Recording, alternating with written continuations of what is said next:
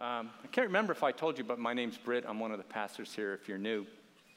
I don't know if you knew this or not, but most people in America believe that uh, when you die, your soul goes to live in heaven.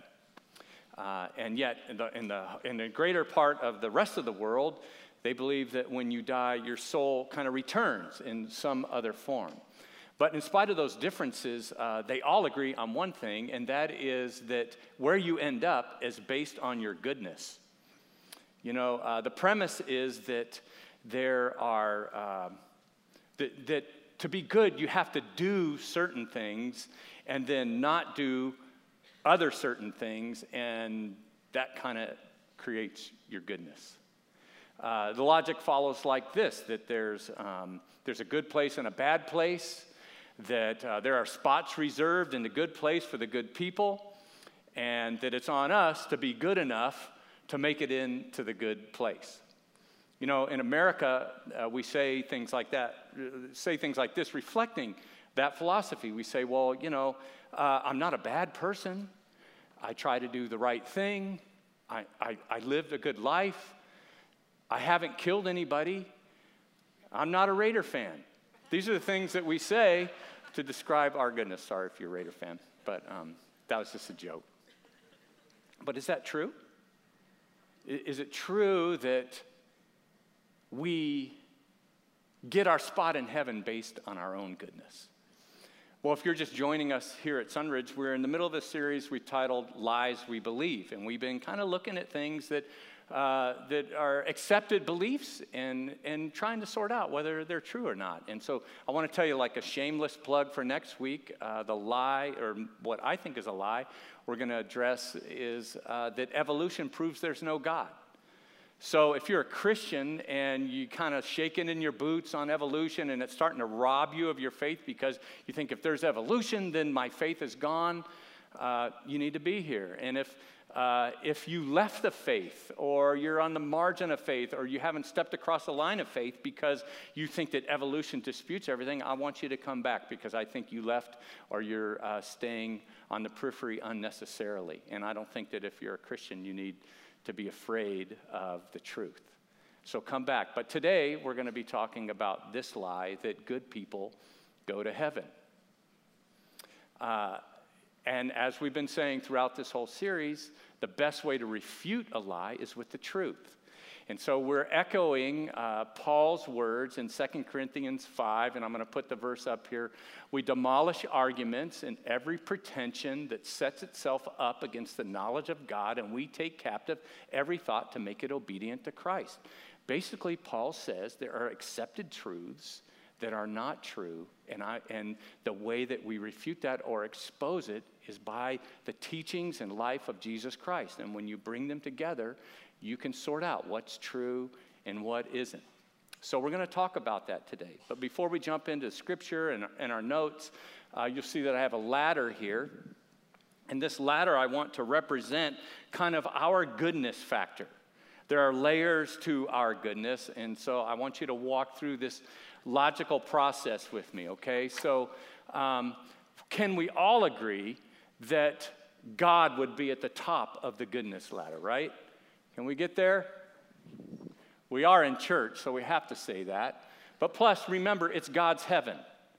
So he gets to write the rules. So he's at the top of that. And now there's, let's go down to the bottom, there's someone else or something else, and that would be Satan, the epitome of evil. And can we not agree that Satan would be at the very bottom of this ladder of goodness. Everyone with me still? Okay, I haven't, I haven't lost you yet. So, what's missing though between God and Satan are people. So, where do people fall in? So, let's start at the bottom of the goodness factor. And let's think about like the, the most evil, the worst people that have ever, you know, existed, like um, child molesters and rapists and murderers and telemarketers. Um, so, uh, but we could actually put some names to evil, uh, uh, like Hitler. We would put that, uh, Osama bin Laden, And then uh, the KKK, or today's modern version, the alt right, would we not say that these are some of the lowest and the, the worst of humanity? So we're going to put them down here at the bottom. So, speaking of the lowest of low and the worst of humanity, where would you put your ex? so that's a little shot at humor. We'll, we'll put them down there, assuming your ex is like everybody else's ex, okay? So we'll just leave them down there, kind of close to Satan and Hitler. Okay, so, um, but what about the other end of the chart? Like the, the, the most moral and good and purest people? in, in our day and time, like in our generation, maybe not living today, but, um, you know, who would you say? Like the most. Mother Teresa. I just happen to have that card. Did, did I flash that or something? So certainly we would say that Mother Teresa is um, up at the top here. Don't look at my answers. So uh, another name. So uh, you know, what's funny is that uh, Mother Teresa or Billy Graham, neither one of them would put themselves near the top, right? And if they were in a discussion between themselves, they would, they would definitely defer to the other. But in order to avoid an unnecessary conflict of interest, depending on your tradition of faith, I'm going to put them equal, okay? So if you're a Protestant or, you know, you come from a Catholic tradition, we'll put them level, okay? We can all agree with that. So, um, uh, where would you put you? Maybe you need a little more information, like um, where would you put Britt on this goodness chart? So, um, before I put myself up there, I want to remind you that um, I'm a pretty good person.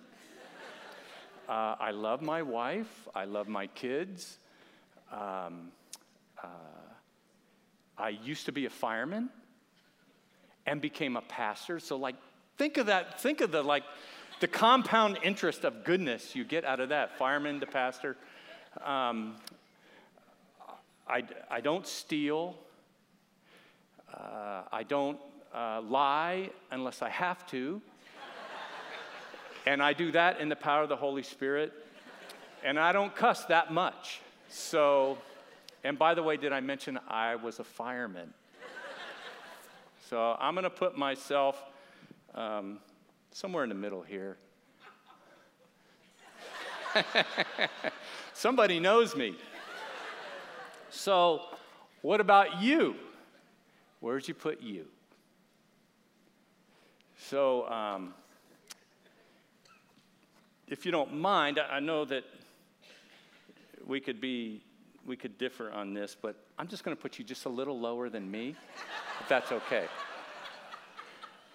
Because I don't know if I mentioned it or not, but I was a fireman. so that should be worth something. So the next question, though, you know, I don't know where you'd put yourself on the on the ladder here, but um, where would you put the line as to who goes to heaven?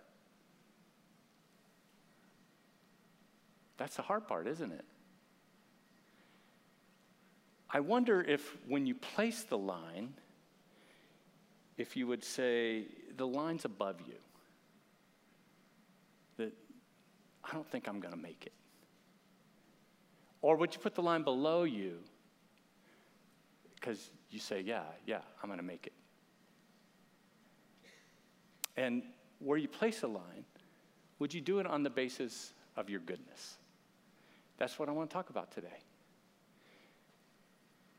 Do people go to heaven because of their goodness? And there are three lies that we're going to address today and some associated truths that go with it. Okay? Okay, so there are three lies that kind of are a part of the package of good people go to heaven. Lie number one I'm pretty good, and my goodness will be enough. I'm pretty good, and my goodness will be enough. And likely, if you uh, accept this lie, then you probably placed yourself rather high on the chart, assuming that your goodness is going to get you there. But here's the question how, do, how does goodness get graded? You know, last week I talked about like uh, car insurance and how you just got to, you know, if you get in an accident, you just got to get the 51% of not your fault, and then the other insurance has to pay. Is, is that how it works? We just got to maintain that 51% goodness compared to 49 bad, and uh, that gets us in. And just make sure that when you die, you're at 51 or above, because you don't want to be caught at like 47% when you get in that car accident.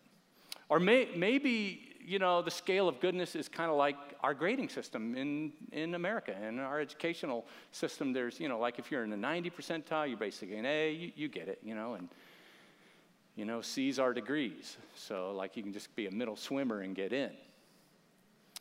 Or maybe, maybe it's even better than that. God grades on a curve. And because certainly temptation is greater now, it's much harder to live as a Christian. So, living today in a grading system, it's sort of like we're in advanced placement classes. And so, even if you got a 50%, it's really like a 70% in overall of humanity. So, you're trusting in that curve to get you there. See, the idea of goodness and how we measure it could be deceptive it could be based on our own perceptions, which may or may not be accurate. For instance, in an audience like this today, if we named politicians, if we said Trump, Hillary, or Bernie, we all have different opinions about who is good among them and who is not. Those are based on our perceptions and our experiences. And then, how do we even get over our own perspective of ourselves that may or may not be accurate? We could, people see things, people have a, a perception of us that we may not share. People could see us entirely differently than we see ourselves. See, the, if we rely on this goodness ladder, then it's going to lead us to something that isn't true. The truth is, none of us are okay. And here's two truths that I think will corroborate that. First of all, truth one no one is so good that they can stand before God based on their own righteousness. No one is so good that they can stand before God based on their own righteousness. Remember, our comparison here is not with other human beings, it's with God. Paul writes in Romans 3:23 for all have sinned and fall short of the glory of God. So there's no, no, there's no human being in here that doesn't fall short of God's perfection. You might be closer, but you're still short. And remember, we're not talking about being a mistaker here. We're talking about being a sinner. See, if we're just mistakers, then all we have to do is, you know, improve a bit, uh, you know, tighten it up, do the tighten up, or buck up, work harder, and then we can get our goodness factor up. But the reality is, we're not mistakers, we're sinners. We all cast our faith aside when it's not working for us. We'll pursue what we want, even if God prohibits it. We have all profaned God's name. We skip church whenever we want. We ignored our parents and told them off.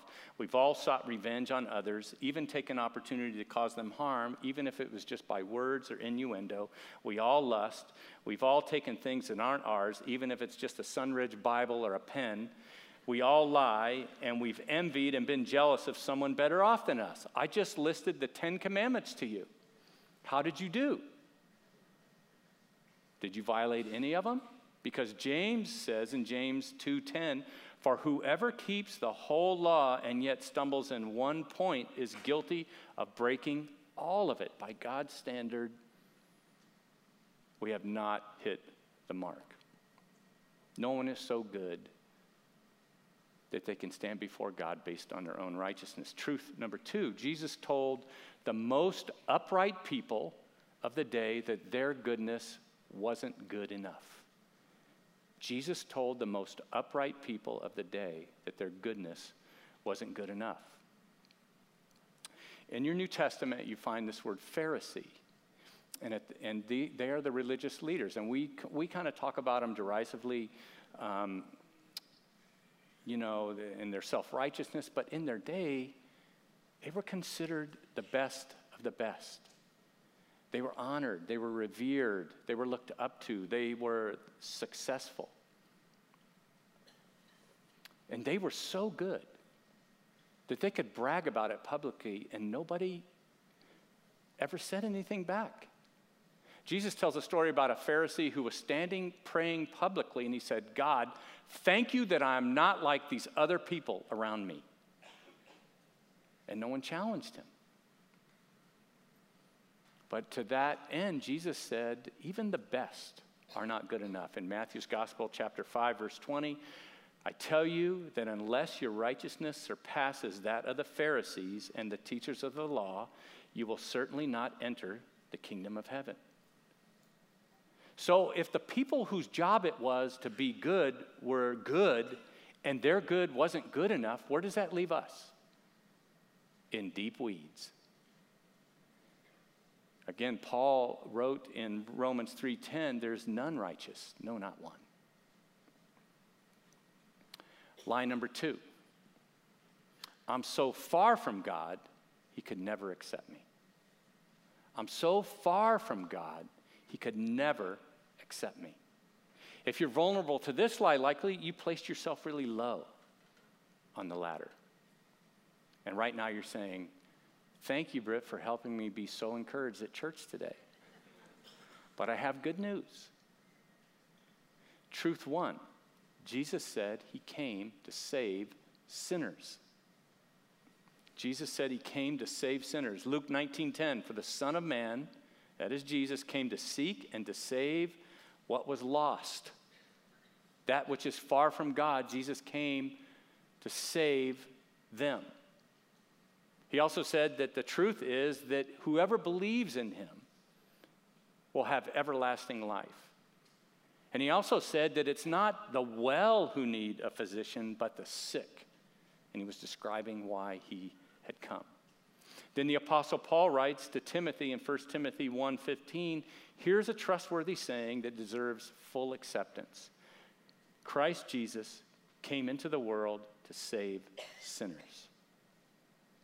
He came to save sinners. And I love how Paul puts it here. He says, This is worthy of full acceptance. So if you're a person who thinks that you're so far from God,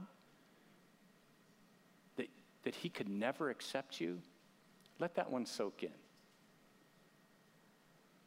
This, it deserves full acceptance. Let it, let it just drop on you. Jesus Christ came to save sinners. Uh, Romans 5 8, Paul writes, uh, God demonstrated his love for us in this, that while we were still sinners, Christ died for us. You know, Christianity is the only religion that doesn't require you to clean up your act before you join it. Jesus came to save sinners. Truth two, Jesus never taught that people should get what they deserve. Jesus never taught that people should get what they deserve. In Luke 15, 7, he says, I tell you, there will be more rejoicing in heaven over one sinner who repents than over 99 righteous persons who do not need to repent. So, first of all, you should observe that there's a lot of parties in heaven. But you should also observe that the loudest, biggest parties are over one sinner who repents. And by the way, the first person to enter heaven with Jesus was a thief. Jesus never taught that people should get what they deserve. And the truth is, you're never so far from God that his love cannot reach you. In fact, the most known verse in the Bible, John 3:16, God so loved the world that he gave his only son that whoever believes in him should not perish but have everlasting life. Doesn't matter. God loved the world, and you're part of the world. And He gave His Son, Jesus, for you. You know, some people say, well, the, you know, the reason why I don't become a Christian is there, they're just, there's so many hypocrites. Yeah, there are. That's not a point, that is the point. Christians are not perfect, but we are forgiven. And our relationship with God is not based on whether we can step it up to the level of those that were around, that are around us. Last lie, lie number three Jesus saves means you can stay as you are. Jesus saves means you can stay as you are. See, a message like this could give you the wrong impression, and I don't want to do that. I'm not saying that the way we live doesn't matter, that our choices have no consequence, that all you need to do is get your ticket to ride and you won't need to care. That's not what I'm saying. And I don't think the Bible teaches that. In fact, again, the Apostle Paul, in his second letter to the Corinthians, chapter 5, verse 17, he says, Therefore, if anyone is in Christ, he is a new creation. The old has gone, the new has come. The way Paul describes becoming a Christian is that when that happens, you become something new. You are an entirely new creation. Your old life, the old you, is gone. Whatever your identity was before, it's not your identity anymore. You're a brand new creation. In, theo- in, theo- in theology circles, we call this a positional truth. That when, um, when we give our life to Christ and become a Christian, God makes us, makes us righteous on the inside. He makes us perfect. He makes us holy. He makes us completely like His Son Jesus. And that's who He sees when He looks at us. But we spend the rest of our lives making that spiritual reality an actual reality. So, in becoming a Christian, it isn't that we just stay like we are and we're in. We pursue becoming like Christ. Here's a couple of truths that go with this lie. First of all, you're called to be a saint. Our calling is to be a saint. And a calling means like there's, there's something upon you. To become a Christian, God calls us toward Him. His Holy Spirit nudges us, convicts us of our sin, makes us see the, uh, how bankrupt we are spiritually, and calls us toward Him. And when that happens, when God gives us the free gift of salvation, the Bible no longer calls you a sinner. It refers to you as a saint. That's why when the Apostle Paul addresses Christians, he says, Greet the saints, the holy ones. He doesn't say, Greet the sinners at Corinth, greet the saints. And then when he, even when he packages all the churches together, not just like individual churches, like in 2 Corinthians or 1 Corinthians 14, it refers to all the churches in that region as the congregations of the saints. Now, I don't know what your image of a saint is. For, for some people, it's like a person who wears a robe and walks around, you know, very holy like, or maybe it's a figurine on your, on your dashboard in your car. But a saint, it just really, it, it literally means a called out one, a holy one. You've been set apart. And when we place our faith in Christ, that's what happens. God sets us aside as his child. That's an internal reality. In fact, you know, um, in, in the early church, it was common practice for people, when they became a Christian, to change their name as kind of like my identity changed. It was that visceral to them. We've been reading a lot of verses by the Apostle Paul. You know, his name before was Saul, and he changed his name to Paul. Uh, you, have heard of Simon Peter. He, you know, he was known as Simon, and when when he, he has this encounter with Christ, and confesses him, he says, I'm gonna, your name now is Peter. Maybe we should bring that practice back, change our names. In some ways, baptism is like that. When we're baptized, it's like there's just like this physical thing that represents the change that's happened on the inside. But as we move forward in our faith, as we grow in our faith, we're moving toward becoming like Christ and taking that spiritual reality and making it an actual reality. In Romans 1 7, Paul writes to all the Christians in Rome, and he says, To all in Rome who are loved by God and called, and love how he says this, to be saints. You're called a saint. I've called you out of the kingdom of darkness into one of light. But you need to be a saint as well. Some of us are w- sitting around waiting for it to magically happen, you know, that God's going to do some miracle and all of a sudden you're just going to be holy. Uh, some of us are hoping that it will happen through my awesome sermons. Uh, some of you think it'll happen through prayer, or you declare it over and over again, and you read it in the, you know, looking at yourself in the mirror. But really, spiritual growth is tied to how we train as a Christian. This is the other truth. Spiritual growth is directly related to spiritual training. Spiritual growth is directly related to spiritual training. I'm going to illustrate that in a minute, but um, think about this. Who, in the last hundred years, who has been the greatest athlete in sports? I don't, I don't know how, how you would answer that, but I would say Bo Jackson. Some of you are like, I don't know Bo. but you know that Bo Jackson was the first player to, to be an all star in two major league sports, football and baseball? And Jackson reached his level of performance not just because he had incredible DNA. In my athletic career, if I could return, I would pick different parents to give me better DNA, uh, bigger, faster, stronger. Um, it wasn't j- just because he tried hard, but he took all of that and put it together and he trained well. Bo Jackson trained. He practiced, he ate right, he listened to his coaches, he worked out, he went over and over and over the fundamentals. And then when game time came, he just like let it fly. And he was amazing.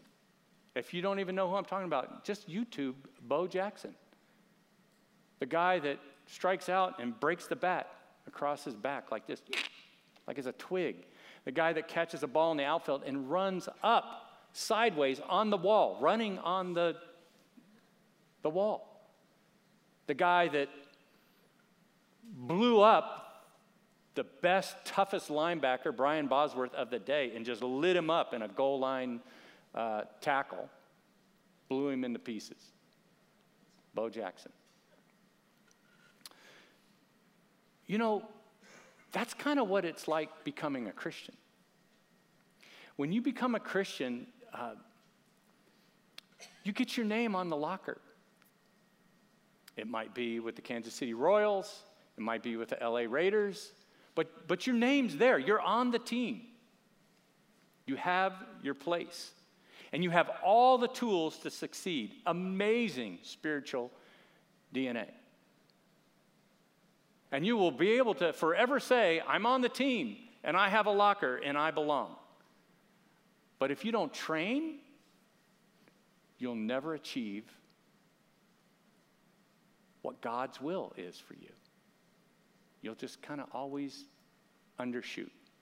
Let me show you this in the scripture. In 1 Corinthians 9 24, Paul writes, Do you not know that in a race all the runners run, but only one gets the prize? Run in such a way to get the prize. And he, he's, re, he's kind of using an illustration from that time of the, the Olympics of that day. And he says, Everyone who competes in the games goes into strict training. They do it to get a crown that will not last, but we do it to get a crown that will last forever. Paul says, You're on the team, you're entered in the event, but if you want to succeed, if you want to transform yourself into becoming more and more like the spiritual reality that you have inside you, that Jesus Christ lives within you, then you're going to have to train. Which means doing all the things the Bible says that helps you grow and become, a, become more like Christ. Like being regular, regularly being in the scripture, being in Bible study, being in community with other Christians and allowing them to speak into your life, letting them help you grow, encourage you, inspire you, being part, being regular in your church and, and coming in and worshiping God and allowing the teaching of the Bible to infuse you and to help you take that next step. These are all things that the Bible says are part of spiritual training. If we don't train, we'll have all the right DNA, we'll have all the right tools, and we'll be on the team, but we will never be at the level God wants us to be at. If, you're, if, if your spiritual life feels stuck right now, if, you, you know, if you're struggling in your marriage, if you're trying to be a better parent, if you're, uh, if you're wanting to, if you like have this besetting sin and you're trying to overcome it, it's like, honestly, God has given you all the tools, but you need to invest in spiritual training. Are you exercising your faith? Or are you just taking it all in? Is there any outflow? Is there, are you taking all the nutrition and uh, the things that God does to fill your spirit up and strengthen you? And is it coming out in any way? Are you touching other people? Are you sharing the gospel? Are you serving God in some capacity? Or are you just like, are you just content being on the team? That's not the way God has designed us to be. He, he loves us just the way we are, but He loves us too much to leave us the way we are. So, do good people go to heaven? Is, is, is our entrance into heaven based on our goodness? There's a statement, there's no fill in the blank, but at the bottom of your note sheet that says that if uh, something like this, that if we go to heaven based on our own goodness, then Jesus died in vain. What, why did Jesus die on the cross? Why did God come down inhabit a human body, serve humanity, allow himself to be crucified and his blood shed and his body broken, and then say, yeah, and you better be good too. It doesn't even make logical sense.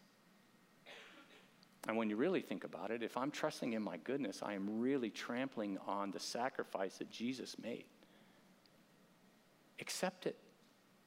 Look, if you if you uh, if you think you're good enough without Christ, can I remind you that one of the Pharisees came to Jesus by cover of night named Nicodemus. He was one of the good, one of the best. And when Jesus talked to him, he said, You know, even you, Nicodemus, need to be born again. If you struggle with being at the lower part of the ladder and you think that there's no way that God can accept me, for the life of me, maybe you could help me, but I can't think of one sinner that came to Jesus and Jesus turned him away and said, No, you're above the line. I, can't, I can't redeem that. Pe- people came to Jesus who think some of them got in his inner circle. There was an embezzler, there was a person who ripped off his, uh, his own countrymen, uh, there were coarse fishermen, there were doubters, there was at least one prostitute. And they, they worked alongside Jesus. I can't think of one sinner that came to Jesus and got turned away. He came to save sinners. I don't know where you are if you think that, you know, you, your struggle is, you know, I, I still got to maintain that performance in order for God to accept me, or you think that you're so low that He can't. I can tell you that we all need Jesus. All of us need Jesus, no matter where we're coming from. In a moment, I'm going to pray, and I just want to, if you have never crossed that line of faith, you have never just reached out to God in faith and said, God, come into my life. I'm too bad, or I just keep trying to be so good for you to accept me. If you've never just asked Christ to save you, I want you to do that. And if you do it, tell somebody. If you've done it recently, tell somebody. Put it on the in touch card. Let us know, not so that we can put a notch in our Bible or so that we can bug you, but we have resources to give you. Your friends probably have resources that can help you spiritually train and become more and more like Jesus as long as you have time here on this planet. There is nobody so far from God that God's love cannot reach them, and there's nobody so good that they do not need the redeeming atonement and love of Jesus Christ. Let's pray.